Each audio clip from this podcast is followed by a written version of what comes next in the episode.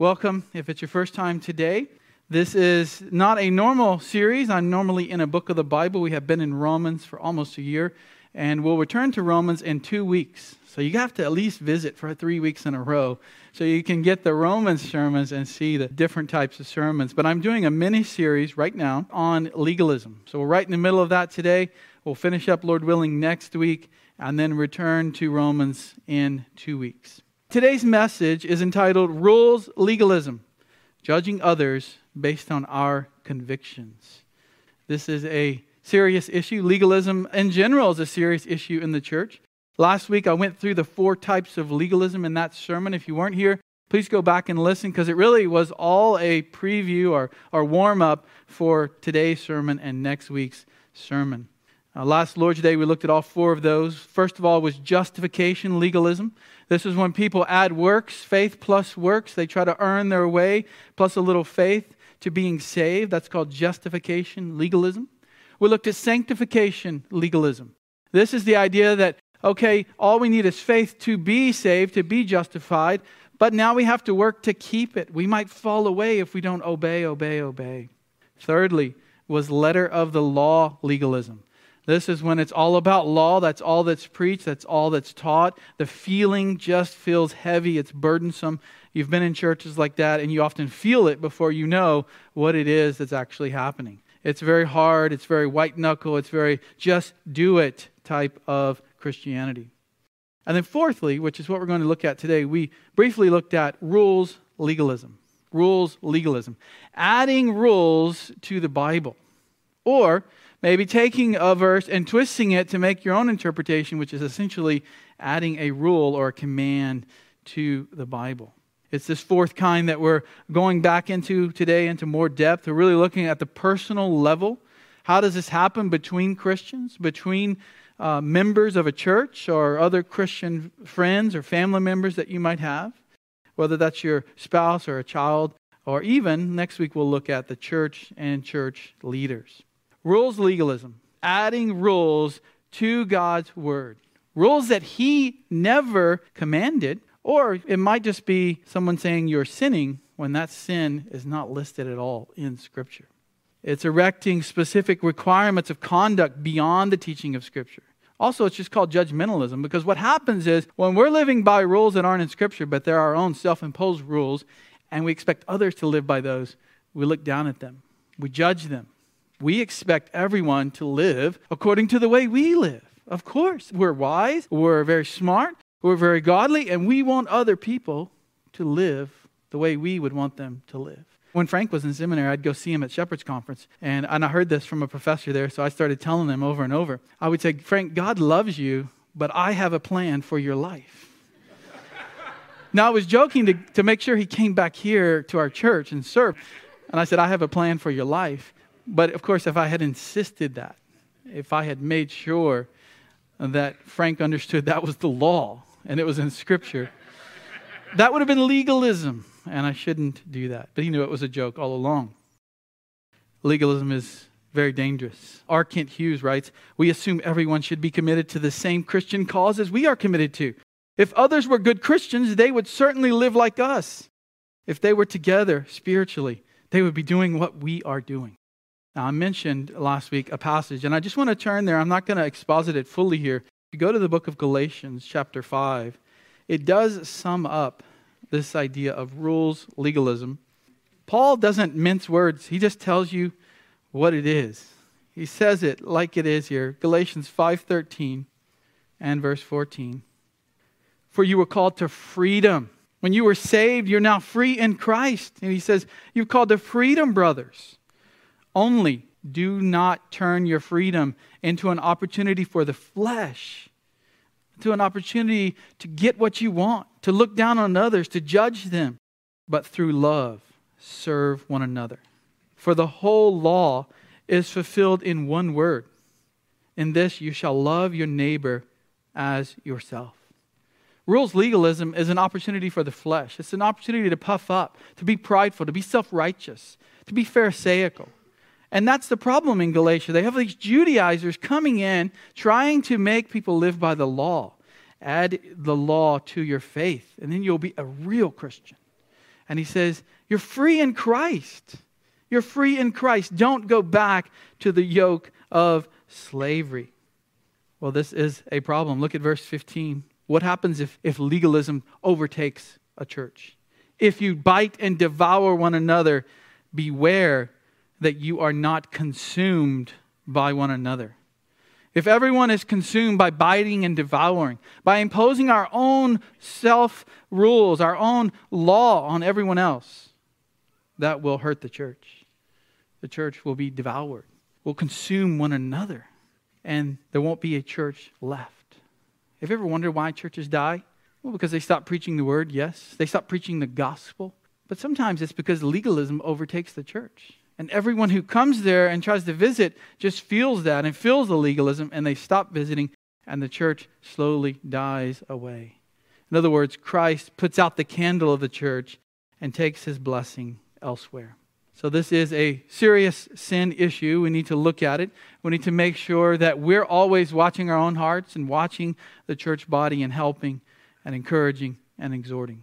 So today I have 3 points. We'll go through these, but I want to give them to you up front. First of all, we're going to look at the problem of rules legalism. What is it, and how do we really see it in today's Christian circles? Then we're going to look at biblical answers for the rules legalist. What if you are the legalist? How do you know? What should you do? And thirdly, biblical answers for those targeted by rules legalists. Maybe you're not the legalist, but you're the target of rules legalists. You have some friend or family member or fellow church member that is being legalistic towards you. So first of all, let's look at the problem of rules legalism. It really does abound in churches today.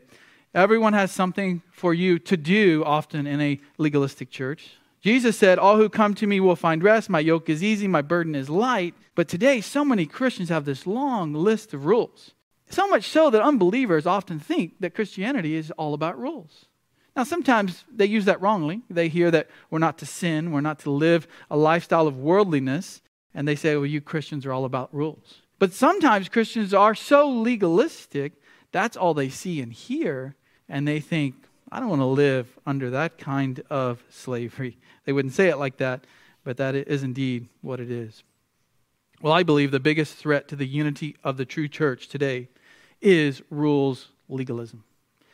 Now, that might surprise you, but remember, even R.C. Sproul, last week I quoted him, he said, this type of legalism is the most common and deadly form of legalism. It's dangerous. After purely doctrinal issues, I would say rules legalism is the number 2 reason that churches split.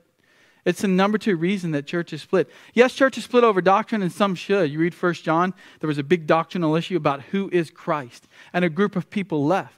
And John writes to the true church that's left, and he says, your doctrine is correct. Keep on believing. Keep on having faith. But I think after that, and it's been this way in church history, it comes down to rules legalism. All a legalist has to do is make a few converts to their legalistic beliefs, and division begins. And I think many churches, as I said, die every year because legalism has overtaken the church and kills it. Well, where do we see this in the Bible? We're going to go back to some passages we briefly looked at last week. We're going to look at some other ones as well. I want you to see it in the Bible. Then I'm going to describe it as I see it and others as well have seen it in the church today. Let's go to Mark chapter 7. Mark chapter 7, we see this over and over in the ministry of Jesus. People adding rules to the Bible and expecting the Messiah, the Savior of the world, to obey their rules. And they get really mad when he doesn't. We looked at Mark 7:1 all the way down through the passage, but let's just pick up in 7:8. 7:8, Jesus is talking to the Pharisees, and he says that they're leaving the commandment of God. You're leaving that behind. You say you're concerned about the Bible, but you're leaving the commandments behind, and you hold to the tradition of men. And Mark says he was also saying to them, you are good at setting aside the commandment of God in order to keep your tradition. You're good at just setting the Bible aside, saying, I already know all that stuff. Let me add to it. Let me add some extra boundaries. Let me go further than the Bible to make sure everyone is living a holy life. See, they were expecting Jesus to do the things that they said, like wash your hands, before you eat a meal. Not for cleanliness, because of holiness. Even though that's not in Scripture, they said you had to do it because obviously God doesn't want us taking in worldliness. And when you go out to the market and when you touch different things in the world, you're unclean. And so you've got to wash up and wash your pots and wash your plate. And Jesus said, you have added to Scripture. Let's go to Luke 7. We did not look at this one last week. Luke 7 and verse 31. Here's again, Jesus speaking about this idea that the Pharisees and the Jewish people, Jewish leaders, were adding rules to Scripture. And they were judging Jesus and they were judging John the Baptist because of that. Luke 7:31. To what then shall I compare the men of this generation? And what are they like? He's saying, what shall I say about how people are thinking about God and Scripture and salvation? He says they're like children. If you think it's bad today to be called childish, it was even worse back then. To be called childish is one of the hardest things that you could say to another man. He says they're like children, sitting in the marketplaces, calling to one another, who say, we played the flute for you, and you did not dance. We sang a dirge, and you did not cry. These were games that the children played along the street. And when you walked down the street as an adult, they would play this little song, or maybe expect their friends to join in. And if they played the funeral song with the flute, then you're to dance the funeral dance. And if they played a dirge, you're to weep. It's a pretend game. And they would expect their friends to do this, and maybe even some of the adults who were walking by. And Jesus says, for John the Baptist has come eating no bread and drinking no wine. And you say he has a demon. The Son of Man has come eating and drinking, and you say, behold, a gluttonous man and a drunkard, a friend of tax collectors and sinners. He's saying, look, you people can't be pleased. You can't be pleased. You criticize John the Baptist because he doesn't do these things. You criticize me because I do these things. You're like children, he's saying. You're childish. You're throwing a fit because people are living by God's commands and you don't like it. When kids don't get their way with their parents, they throw a fit. When kids don't get their way with friends, they say, fine, I'm taking my toys and I'm going home. We all did that as kids probably. And Jesus says, that's like the men of this generation. It doesn't matter what John the Baptist does or what Jesus does. There's no pleasing the Pharisee because the sin in their hearts, they want to control Jesus. They want to tell him what to do. He's supposed to obey their commands, their laws, their will for his life. Judging others based on our own convictions is the major cause of interpersonal conflicts between believers. It's why we need to learn to spot these sins. We've got to spot these in our own heart, and we've got to beat them down. We've got to be mortifying the flesh, it says in Romans 8, killing sin. You've probably heard the old Puritan quote, be killing sin or it will be killing you. That's the way it works with sins of the heart. They hang out there. They're not completely gone. There's some indwelling sin still left when you're a believer, and they're waiting for the right opportunity. And Satan loves it. He dangles bait out there because he knows. He knows humanity, he knows mankind, and he knows what we're likely to grab at. And when that bubbles up, when that boils out, it comes out of our mouth, it comes out and affects our relationships. Now, historically, if we're talking about what does this actually look like today, historically in churches, rules legalism was found in a type of separatist, fundamentalist movement. If you think back to the 1920s, probably through about the 1970s, there's still churches like this today, fundamental or independent fundamental churches. They mostly were very legalistic about how you dressed, what you watched maybe, what you read. Those are still some issues today. And particularly what translation of the Bible you used. Many of them are King James only, and they're very legalistic about that. And while these types of Christians and churches are still around today, the issues have changed somewhat. And so we find a new brand of rules legalism. In the Christian life, it often revolves around all kinds of issues. Now, we could list 15 or 20 categories, but I'm going to give you what I think is the top 8. The top 8 categories of legalism that we see today, not particularly in this church, sometimes in this church, But just in our circles in general, Bible-believing, conservative Christian churches and circles, we see these 8. Now, before I list those 8, there are others. There are others you probably have heard of, like Sabbath observance and actions. What should we do on Sunday? Should we go out to eat on Sunday? Is that right? Should we not work at all on Sunday? Should we mow our yards on Sunday? Language. You know, how far is too far with language? Children. How many children? Non-abortive birth control issues. Should we have a home birth or hospital birth? Epidurals. Bible translation. Politics. Politics is the big issue in many churches. These are not the major things that I've seen in our circles, in our area of the United States. But here are the ones I have seen, starting from least to worst. Not least, because they're all issues. I don't mean least as far as not sinful when people are legalistic, but let's say lesser priority. Smoking and drinking. Number 1, smoking and drinking. Not speaking of drunkenness here or drug use. That's clearly a sin. But is it right to ever drink? You had a glass of wine on your anniversary. You had a glass of champagne at your wedding? Are you a glutton and a drunkard? By the way, I'm going to warn you, some of these should touch on some of our past and maybe present legalistic attitudes. That's the way it's supposed to be. You're always growing and gaining in your godliness. Secondly, entertainment. Video games, novels, movies, music.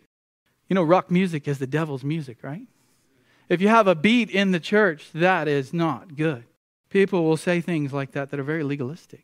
You know, country music is all about sin and drinking, and your dog died, and adultery. Now, don't get me wrong. We sometimes play old songs we grew up listening to for the kids. And we will hear things in that song and say, I can't believe we listened to that. And that's it. The kids don't ever hear that song again. I'm not talking about that. I'm just talking about the general category of rock music or country music and so on. Other issues on entertainment. You watch the Lord of the Rings movies? You read the Harry Potter books? Are you even a Christian? Social media. Well, this is a new one. Social media. Again, this is what legalistic people might often say. And you have to check your own heart, of course. We all do. Social media. You're friends with that person on Facebook? You like that ministry? You're following that person? You're friends? You're not friends? You unfriended somebody? I cannot believe that. That's number 2, entertainment. Number 3, holidays. Now, we all have convictions on these. All this list, we have convictions. You should have opinions, preferences, and convictions. The issue is when you judge someone else based on these, based on your convictions. When you say they're not Christian, they're not as godly, or they're not as spiritual, because you hold these convictions and they don't. Holidays, Halloween, Easter, Christmas traditions, Christian seders. Some people believe it's sinful to celebrate Christmas, that was invented by pagans, and even the Puritans outlawed Christmas. And they did. Read your church history. They did. They had a reason for that. I won't go into that today. You let your kids go out on Halloween? How dare you? Or the other side, there's judging that says, you don't hand out gospel tracts on Halloween. So there's judging on both sides of these often. Money. Number 4, money. So we looked at smoking and drinking, entertainment, holidays, money. How much should you give? We had some members join one time and they said, are you going to call us if our giving drops one month? And we told them, we don't even know as elders, like we don't keep track of who gives individually. We look at the big numbers. Somebody else does that for tax purposes, tracks your individual giving so you can get a statement. But they said they were part of a church where the elders would call them if their giving ever dipped down one month. That is concerning. That is legalistic. You have debt. You have a mortgage. Some people would say that's worldly. There's no way someone can drive a nice car, an expensive car, they would say, and be a godly man. 5th, this is a newer one as well, health. Health, masks, vaccines, government health mandates. Some say you must wear a mask if Dr. Fauci tells you to. Don't you love your neighbor? And that is a serious issue that came up as of a couple of years ago. Others would say, if you wear a mask, then you must be a sheeple that has made government your God. See, there's judging on both sides. There's judging on both sides. Others say you must be vaccinated or you're disobeying the authorities. You're buying into conspiracy theories. Others say, you've sold your soul to the devil if you get vaccinated. You see others judging on both sides. Where is that in Scripture? Where is any of that in Scripture? I have my convictions. You have your convictions. The minute we impose that on one another, we've now moved into legalistic territory. Well, we're getting now closer to the fire. We're putting our feet closer to the fire here. Number 6, education. Kids' education. Homeschool, public school, private Christian school. Some would say you have to have a trained Christian degree to even teach children. Others would say that if your kids are in public school, you've sold them to the devil. Others would say, if you don't put your kids in public school, you're not evangelizing the lost. And of course, private school often looks down upon either one. I actually had a man once come to our church. He said, I'll join your church. There's only one problem. You don't preach on homeschooling, that everyone must homeschool. And I said, well, we homeschool. That's my conviction. But I can't find that in the Bible to tell other people they must do it. And he couldn't either. And he never joined. And he left. 7, parenting. Parenting.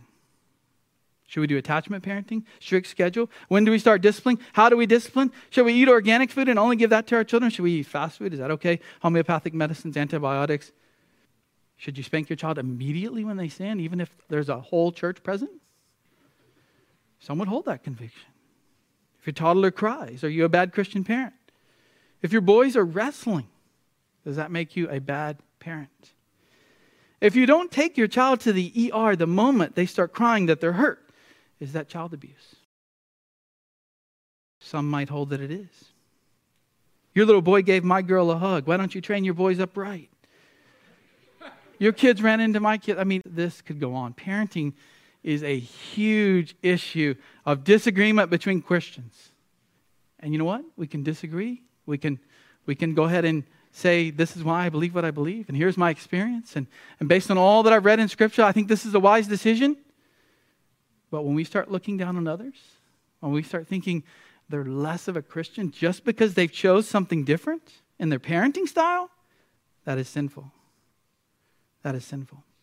And then eighthly, preferences and convictions about the church. What kind of music should we sing? What about church leaders? What should they be like? Where is the money spent in the church? How and what is being preached? What about the building? My favorite color, my favorite carpet color, wall color. How many ministries do you have? Are they organized the way I would want them? And even coffee flavors. Coffee flavors. That's all next week's sermon, so I won't go into that story. But people can be legalistic about what kind of coffee we have. I don't know what the first century church did without coffee. Seriously. Keeps us awake for the sermon. Now, convictions, as I said, are perfectly fine. I have strong convictions on every one of those topics. If you ask Pastor Frank, he has strong convictions on those topics. Each one of you have personal convictions about certain things in life, but we can't cross the line. We can't cross the line and add to God's Word. Now, if we can point it out and it is sinful what they're doing, then it'll be in God's Word. God didn't leave us in the dark on stuff. It will be there. We can point it out. But it's very legalistic to judge others based on your convictions. Here's what R.C. Sproul said. He said, we can't make these matters the external test of authentic Christianity. That would be a deadly violation of the gospel because it would substitute human tradition for the real fruits of the Spirit. We come perilously close to blasphemy. This is R.C. Sproul here. He's saying, we come close to blasphemy by misrepresenting Christ in this way. Where God has given liberty, we should never enslave people with man-made rules. We must be careful to fight this form of legalism. Now, I talked about last week what's not legalism. Again, if you didn't hear, go back and listen to that. It's online. I went through 5 things legalism is not. It's not obedience to the Bible. It's not wanting to please the Lord. But when it truly is legalism, Sproul says that's close to blasphemy because we're speaking for Christ. To the unbeliever, we might be the only Christian they get to talk to. And we're going to add our own convictions to the Word of God. One clear sign of a legalistic spirit is the tendency to always be looking for what's wrong in other people's lives. What's wrong in other people's lives? A legalist feels better about themselves when they can identify another person's errors. We reinforce a superior feeling. To look down on others makes us think ourselves are more spiritual, more godly, more favored, more loved by God. Instead, we should be looking for what's right in other people's lives. Unless they're in such a sin that we must correct or we must go ahead and start the steps of church discipline, we should be looking to encourage one another. We should be looking to help one another learn from Scripture and live godly lives. Showing people where they don't know Scripture. Helping them along the way. That's what we should be doing. Being gracious. Just like I read in that psalm today. God's people are gracious to one another. The upright are gracious. They're merciful. They're compassionate. They're not burdening others with extra rules. Secondly now, let's talk about the answer. Biblical answers for the rules legalist. What if I'm the legalist? What do I do? How do I get help? Well, first of all, you got to identify that you are a legalist. And some simple questions. Do you elevate to the status of moral law something the Bible does not require? Have you added something either from tradition in the past, that's part of churches you've been a part of, or growing up, or just your own conviction that's come about in your Christian life? Have you elevated that to the point of God's law? Have you thought in your mind that is equal to Scripture? Or just basically, do you tend to look down your spiritual nose at those who don't follow God's will for your life?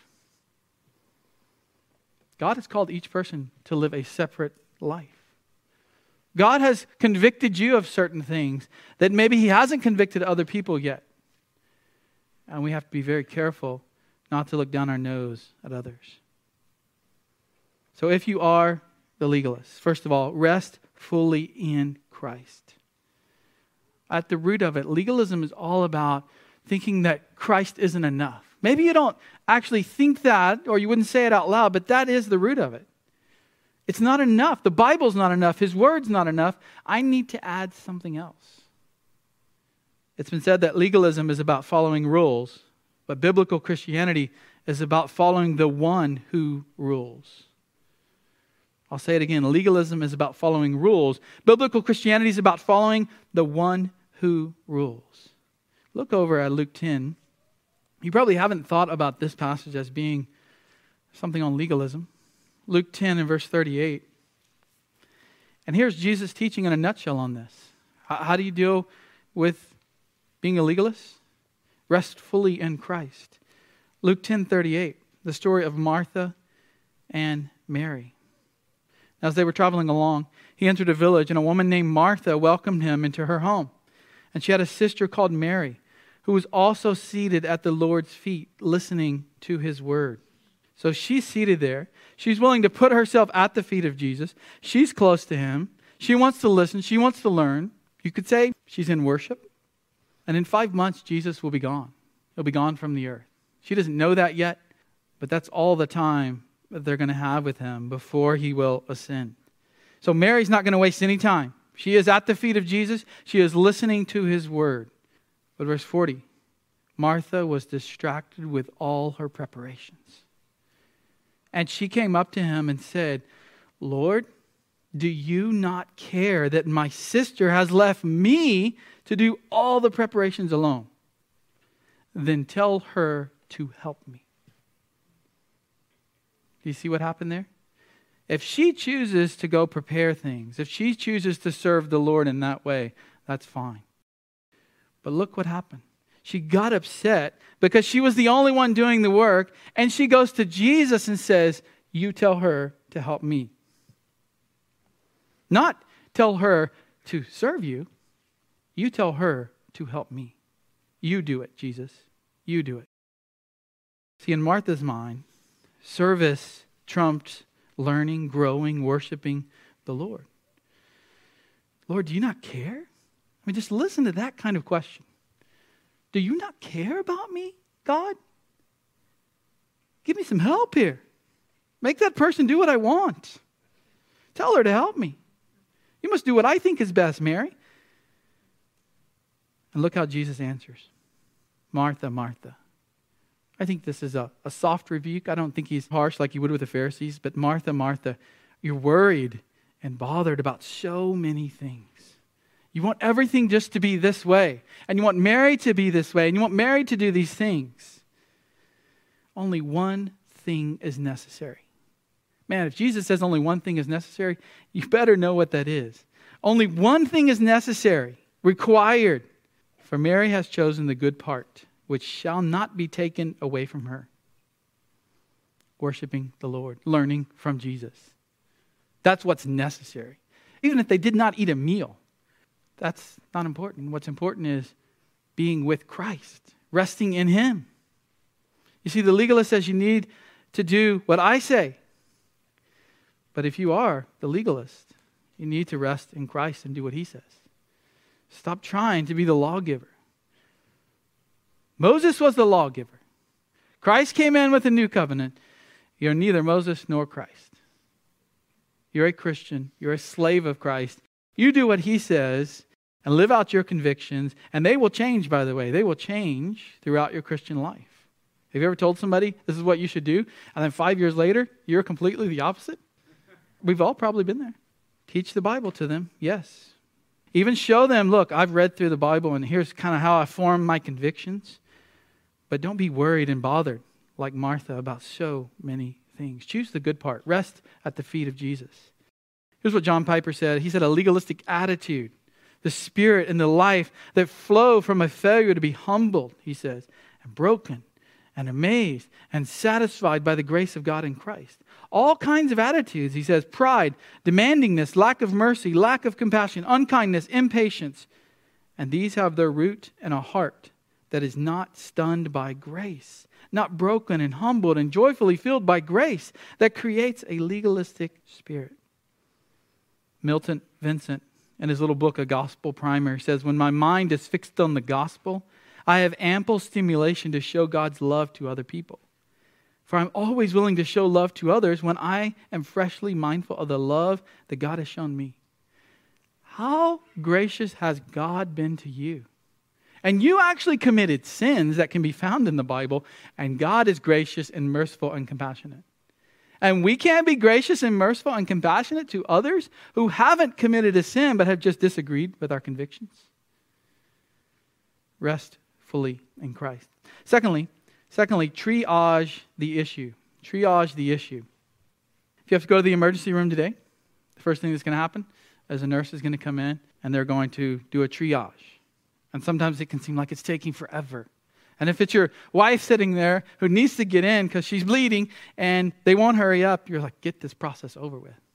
But they triage. They need to know the priority. There's only so many people there, so many resources. Is this an emergency situation? Is this something that needs to go in immediately and be taken care of? So you might sit for an hour and here comes the ambulance and they're bringing somebody in right away to be seen. It's called triage. It's a French word which means to sort. In theology, a way we can think about this, it's been around some time now, is to think about the triage when it comes to beliefs, when it comes to doctrines.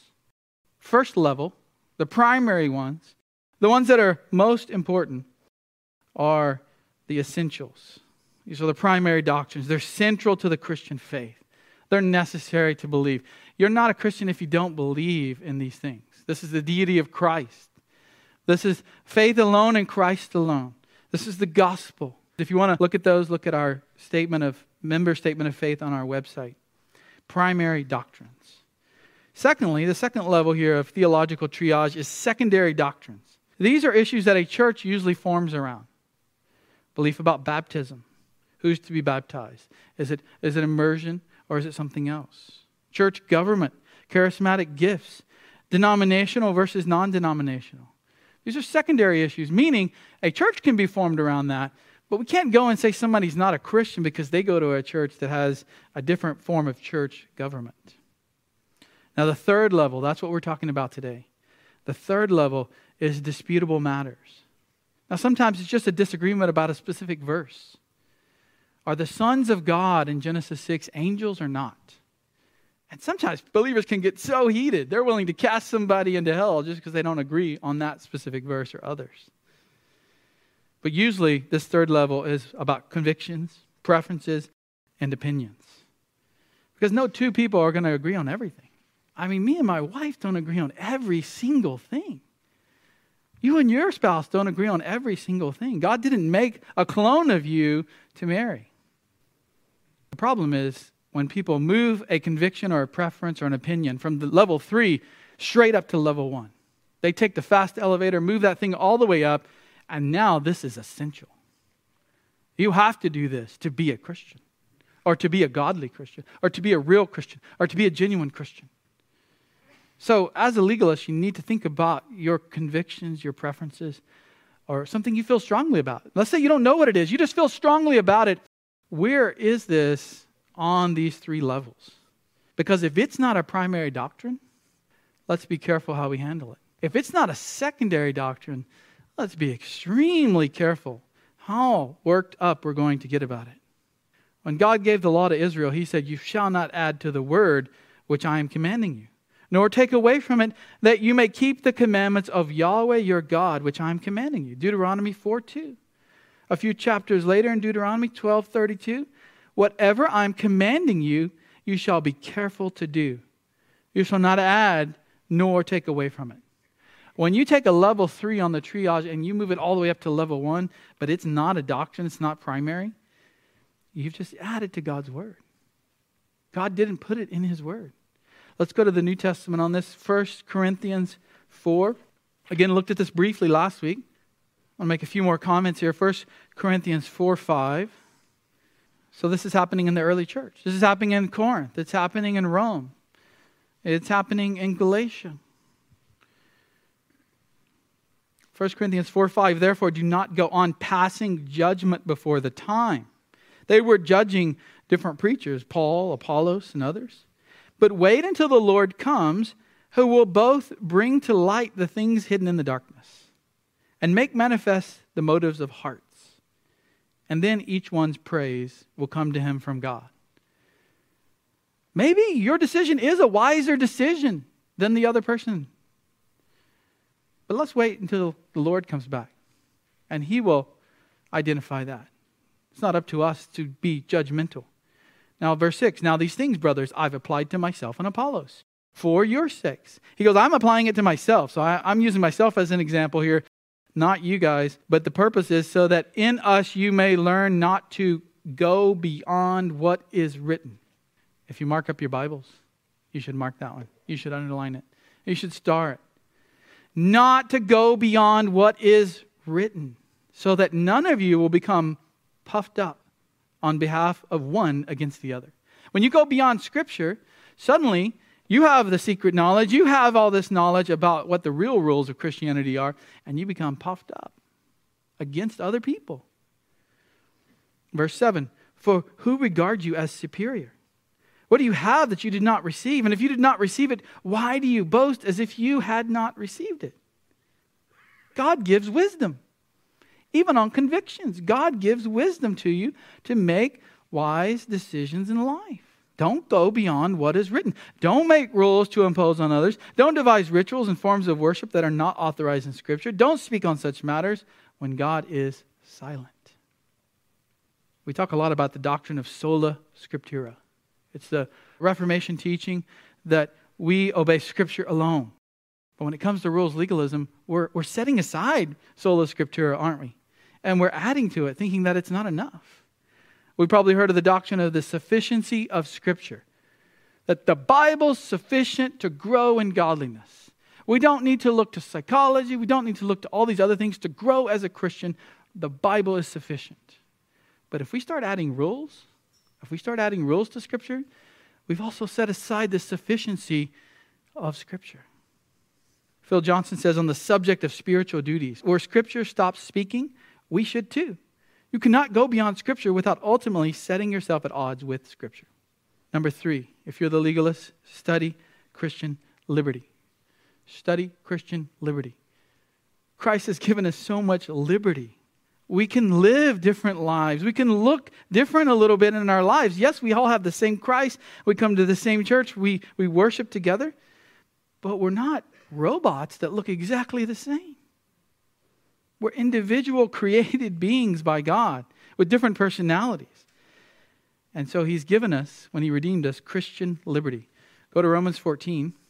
And while you're turning there, let me define Christian liberty. It's the freedom to make decisions which are neither commanded nor forbidden by the word of God. You see, the opposite of legalism isn't just go do whatever you want. That's called antinomianism. Just go sin, live like the world, and do whatever you want. That's not the opposite of legalism. The opposite is liberty, Christian liberty. It basically comes down to this: love your neighbor as yourself. Christian liberty is love your neighbor as yourself. Romans 14:1. I'll just briefly go through it because we'll come back to it in our exposition of Romans. Now accept the one who's weak in faith, but not for the purpose of passing judgment on opinions. You see, the problem they're having there is what to eat. Should we eat meat that's come out of the temple? Should we drink alcohol or not? There's all these issues with the pagans who've now been saved. And there's issues with the Jews because they're thinking they shouldn't eat pig. They shouldn't eat bacon. What are they going to do? They can't have smoked pork butt, pulled pork. There's fighting in the church. And Paul's going to address this. And he says, this is not for the purpose of passing judgment. There are some who are weaker, meaning they don't quite yet understand everything. But don't judge them. One person has faith that he may eat all things, but he who is weak eats vegetables only. The one who eats must not view the one who does not eat with contempt, and the one who does not eat must not judge the one who eats, for God has accepted him. If God's accepted someone, who are you to impose your standard? Who are you, Paul says in verse 4, to judge the servant of another? This is Christ's slave. You can't judge them. To his own master he stands or falls, and he will stand, for the Lord is able to make him stand.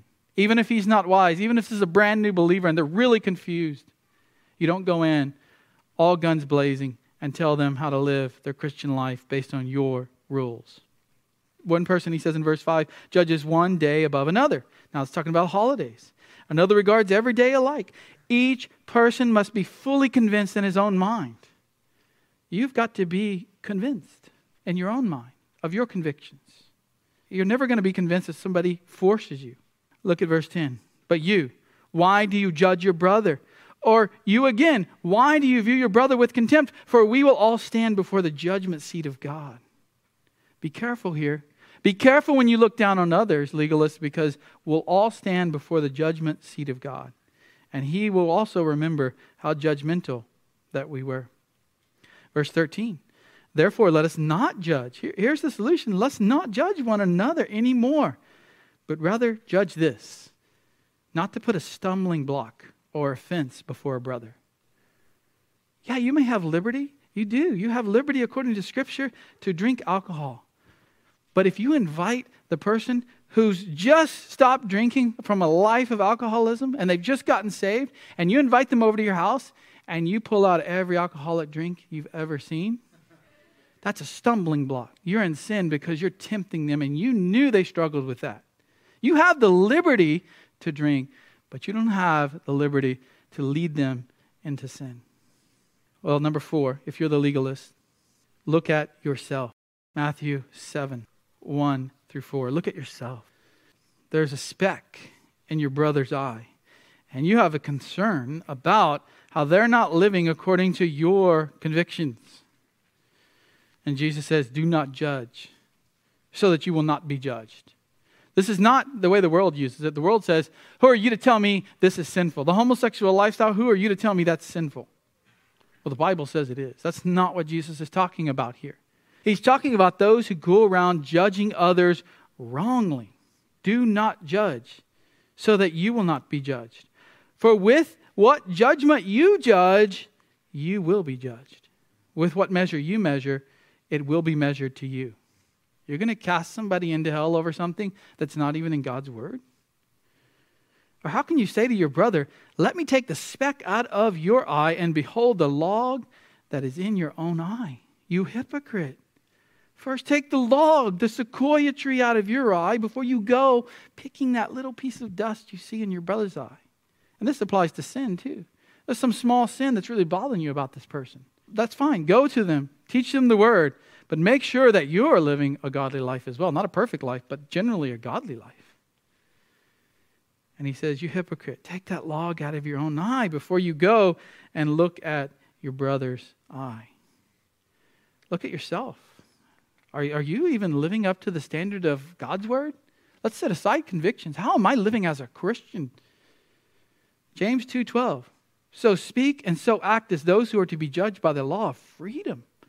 For judgment will be merciless to one who has shown no mercy. Mercy triumphs over judgment. I can think of a good illustration in my own life. When I first went to an expository church, I loved it so much. I think he was in Ephesians.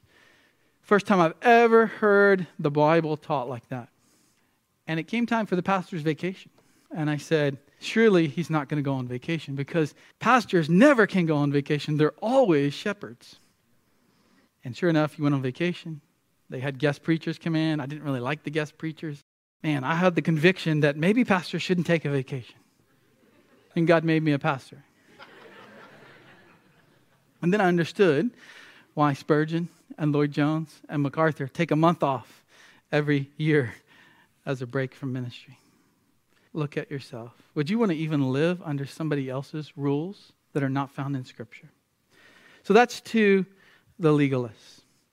What if you're, number three, what if you're being targeted by rules legalists? Biblical answers for those targeted by rules legalists. Again, triage. I won't go back through that, but someone is telling you you must do something and you're confused. Go back to the triage. This is the primary doctrine. This is the secondary doctrine that my church agrees on. Or is this a third level doctrine? This is a preference? Is this a preference? I've had to do this. As pastors and biblical counselors, we have to do this. Is this a preference? Well, no, pastor, it's not. Okay, what verse is that again? Well, it's not there. It's a preference. This isn't somebody who doesn't know their Bible well. It's somebody who would know their Bible well often. It is a preference not found in Scripture. So do the triage. Secondly, though, know your Bible well enough. Know your Bible. If it is a preference, ask them kindly what book, what chapter, what verse, what context. We used to have some T-shirts in the bookstore. I don't know if we still do. It said book, chapter, verse, context. I think it's talking more there just about preaching and teaching, but this applies to legalists as well. Where is that found in Scripture? Because if you know the Bible well enough and someone is telling you how to live, you'll know that's not there. And even if you're a little uncertain, you can study it or you can ask somebody else who does know the Bible well. Context is important though, because there are texts that people might point to, like the one on parenting. In Ephesians, Paul says that fathers shouldn't provoke their children to anger, but bring them up in the admonition and discipline, instruction. That's all it says. Admonition and instruction of the Lord. How do you do that, though? How do you do that? What do you spank with? Should you do it in front of other people at the grocery store? How loud is too loud? What is actually disobedience versus a child just growing up and making silly mistakes? There's a lot of freedom in there under instruction and discipline, isn't there? And you as parents have to decide that. But if you know your Bible well, when somebody says this is the way you must do it, you know that's not in Scripture because you know your Bible well. Thirdly, correct, rebuke, and teach on Christian liberty. You know your Bible well, now teach them what is in the Bible. We all could do better at correcting others who are legalistic. We all could do better at turning them back to the truth. Not just letting it slide, letting it build up, letting the tension just get worse and worse. Correct them. 2 Timothy 3:16, all Scripture is God-breathed and profitable for teaching, for reproof, for correction, for training in righteousness. If you have an issue with someone else, the Scripture will address it in some way. You've just got to know your Bible or get some help in finding the right passage, the right doctrine to address it. There's not enough of this, I think, happening in biblical churches. We go, we listen, we learn. Now let's apply it. And there's a time when we have to say to our brother and sister in Christ, no, that's not found in the Bible. And I respect you for your beliefs, but you can't impose that on others. And maybe it's not you. Maybe they're talking about someone else. You know, that family, they do not parent the right way. And you have to stand up for that family. That's your brother and sister in Christ. And you have to say, no, that's not found in Scripture. What you're saying is not found in the Bible. Fourthly, do not submit to legalism. The Bible is clear on this. We're not talking about the weaker brother here. We're talking about the legalist who says you must obey their rules. It's amazing to me how many times in the Bible that Jesus and Paul says, do not submit to legalists. Mark 1, 35 through 39, this is where Jesus is out praying and he's alone. And the crowds want to find him.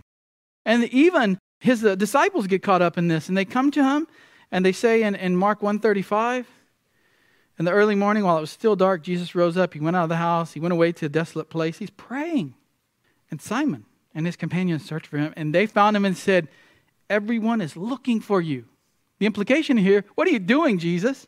You were out here by yourself and the crowds are right there. Come on, let's go. Look what he does. What does he say? Let us go elsewhere. Let us go elsewhere to the towns nearby so that I may preach there also. For that is what I came out for. And he went and preaching in their synagogues throughout all Galilee and casting out the demons. The crowd's right there. Come on, Jesus. Everyone's looking for you. We're looking for you. Where have you been? He says, I'm going over there. Not to punish those people, but God has put a mission on his life that he's going to accomplish. And he is not there to satisfy what the people want and what his own disciples want. I've got to go elsewhere. Also, Colossians 2:20. This is a key verse here. Do not submit. If you want to know where this is found explicitly, look at the book of Colossians here, starting in 2:20. If you have died with Christ, if you're saved, if you're a Christian, you've died with Christ to the elementary principles of the world. All the things that the world says is right to do and to believe. Why? As if you were living in the world, do you submit yourself to decrees? You're a Christian. Why do you submit yourself to decrees? Like do not handle, do not taste, do not touch. Why do you submit yourself to that? Which deal with everything destined to perish with use, which are in accordance with the commands and teachings of men, which are matters having to be sure a word of wisdom and self-made religion and self-abasement and severe treatment of the body, but are no value against fleshly indulgence. Let's focus on the primary things. Don't submit yourself to that, Paul says. Also in Galatians 5:1, it was for freedom that Christ set us free. Therefore, keep standing firm and do not be subject again to the yoke of slavery.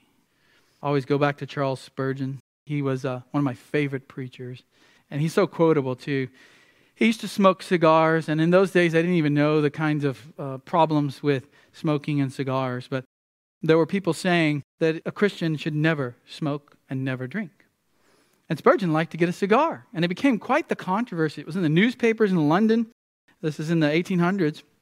He even said, I'll smoke a cigar to the glory of God. And of course, that just made it even more controversial, and people were criticizing him. So he wrote in a letter kind of defending that and what he really meant by that. And he said, there's growing up in society a pharisaical system which adds to the commands of God the precepts of men.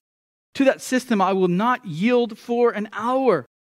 The preservation of my liberty may bring upon me the upbraidings of many good men and the sneers of the self-righteous, but I shall endure both with serenity so long as I feel clear in my conscience before God.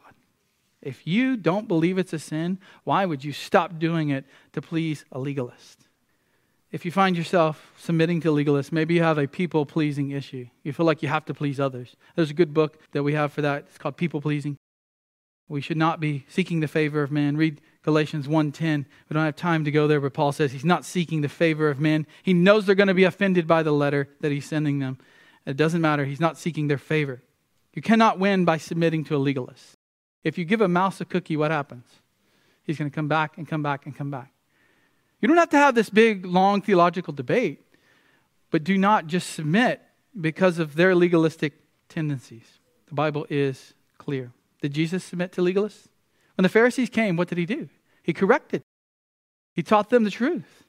He never once submitted to a legalist. Number 5, consider your own and your friend's salvation. Where are you with the Lord? Are you resting firmly with the Lord? Okay, good. Is your friend continuing to be legalistic and unrepentant? Because John 7:4, Jesus says, do not judge according to appearance, but judge with righteous judgment. You need to be discerning. Maybe you shouldn't be counseling them, biblical counseling. You should be doing evangelism. Now be careful with this. You can't just go around saying because somebody disagrees with you, they're not a believer.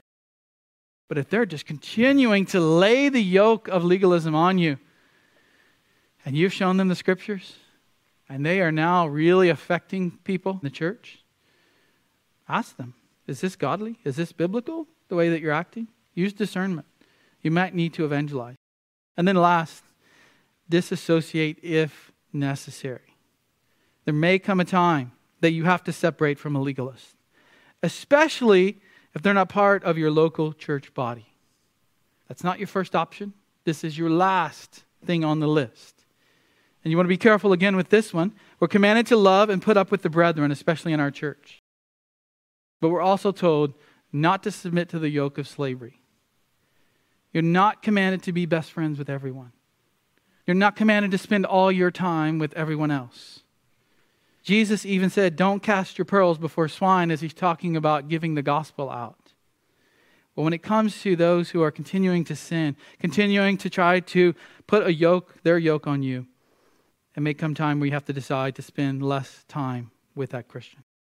Or if they're in your church, you may have to go and approach them and get another witness and go through church discipline if it is a serious, divisive issue. More about that next week. Where is this in the Bible? Luke 11:53. After saying, woe to the Pharisees, scribes, and lawyers, Jesus has said, woe to you, Pharisees, woe to you, scribes. And they say, you offend us, Jesus. And when Jesus left there, Luke says, the scribes and the Pharisees began to be very hostile, to question him closely on many subjects, plotting to catch him in something he might say. Even after he left, they're plotting. But did he stay there? Did he say, let me just sit down and take it, because that's the Christian thing? Now, he didn't sin. He didn't storm off. He didn't yell at them. He had something else to do. He had a purpose that God had put on his life and his ministry. And we do not have to sit around taking the legalistic yoke of others. That would be the wrong thing to do. So let's rest fully in Christ. Let's not be legalistic. Let's help others who are legalistic. Let's be a gracious church. You know, we named it Grace Bible Church. We chose that name for a reason, because we wanted grace, the doctrines of grace, but also the grace in our own church and lives to be something that people remembered when they came here. I'm not preaching this message because there's some huge legalistic movement in our church. I'm preaching this message because it's a good time before we jump back into Romans, but also I've seen a lot of these issues in churches and in our church over the years. But I'm thankful that you're a gracious church, you're a loving church. The visitors who come here rave about the members. There's people still here at 1 o'clock talking, 1:30. We've got to push them out the door by then, okay? Because they love each other. They want to be around one another. That's grace. That's love. That's not legalism. So let's pray that the Lord would work in our hearts on this issue. Lord, thank you for the word. It is fully sufficient. It is what we need to grow in godliness. Help us to love you so much that we obey your word and don't seek to add to it. Give us wisdom in our personal convictions and preferences. Help us understand that it's okay to have those, Lord, but we should be very, very careful in how we go about speaking to others and not ever trying to impose what we believe on them. Let us speak the truth that's in the Bible. Let us speak the gospel. Let us speak your precious word. We love you, Lord. We want to be gracious. We want to be merciful. We want to be compassionate. Help us to do this in the name of Christ. Amen.